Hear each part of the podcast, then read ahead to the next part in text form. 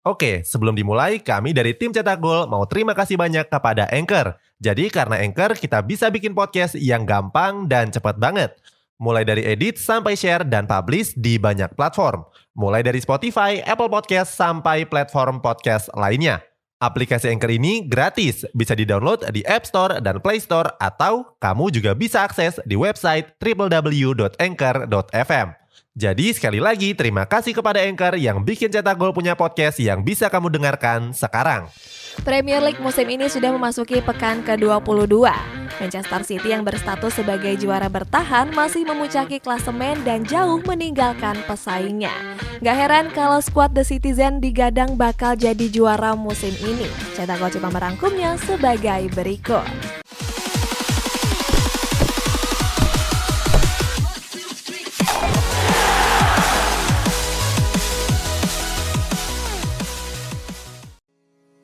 Penampilan konsisten.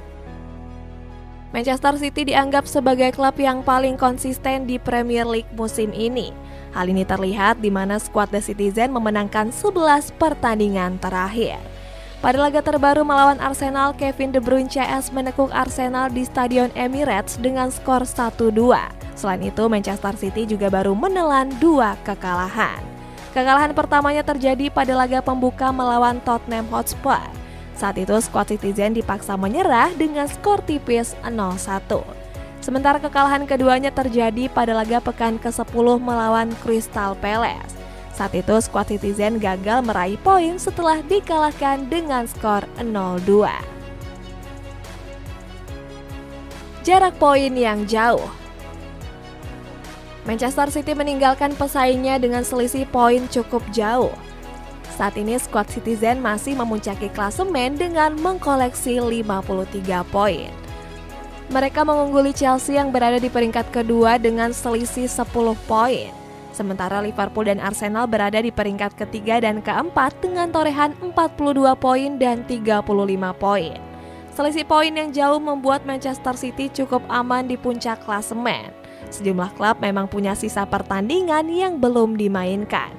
Akan tetapi mengejar poin Manchester City bukanlah perkara yang mudah. Apalagi Bernardo Silva dan kawan-kawan masih tampil dengan performa terbaiknya.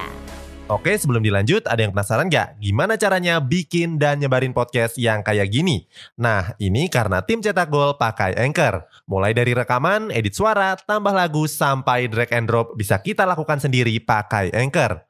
Satu aplikasi sudah bisa buat semua kebutuhan podcast. Bisa di-download di App Store dan Play Store atau bisa juga diakses di website www.anchor.fm. Bisa di-download dari App Store dan Play Store atau bisa juga diakses dari website www.anchor.fm. Terus yang terpenting Anchor ini gratis. Download dan coba sendiri setelah tonton episode ini. Produktivitas gol terbaik. Selain selisih poin, selisih gol Manchester City juga sulit untuk ditandingi. Sampai pekan ke-21, Manchester City menjadi klub dengan perolehan gol terbanyak yakni 53 gol. Gak cuma itu, skuad Citizen juga menjadi tim yang kebobolan paling sedikit yakni 13 gol. Artinya Manchester City mencatatkan selisih cukup fantastis yakni 40 gol. Angka ini jauh meninggalkan Chelsea yang meraih 29 selisih gol. Sementara Liverpool menjadi tim yang paling mendekati Manchester City dengan selisih 34 gol.